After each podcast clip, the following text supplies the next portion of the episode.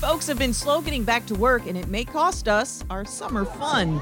I'm Jennifer Brown. Here's what's trending. We've heard about restaurants needing servers. There's even a McDonald's offering free iPhones to new hires who last six months. In Milwaukee, Wisconsin, they've canceled their annual fireworks because of staffing shortages, and only half the public pools are expected to open. The county parks director says he's trying to hire. Looking at, are there some financial incentives? We're still in those preliminary stages. Amazon shut down a construction site in Windsor, Connecticut. A noose was found there, the eighth one. The plan is for an Amazon fulfillment center. The company says surveillance cameras have been installed and they're working with the F B I and state police. The town's police chief says this last one was clearly a noose.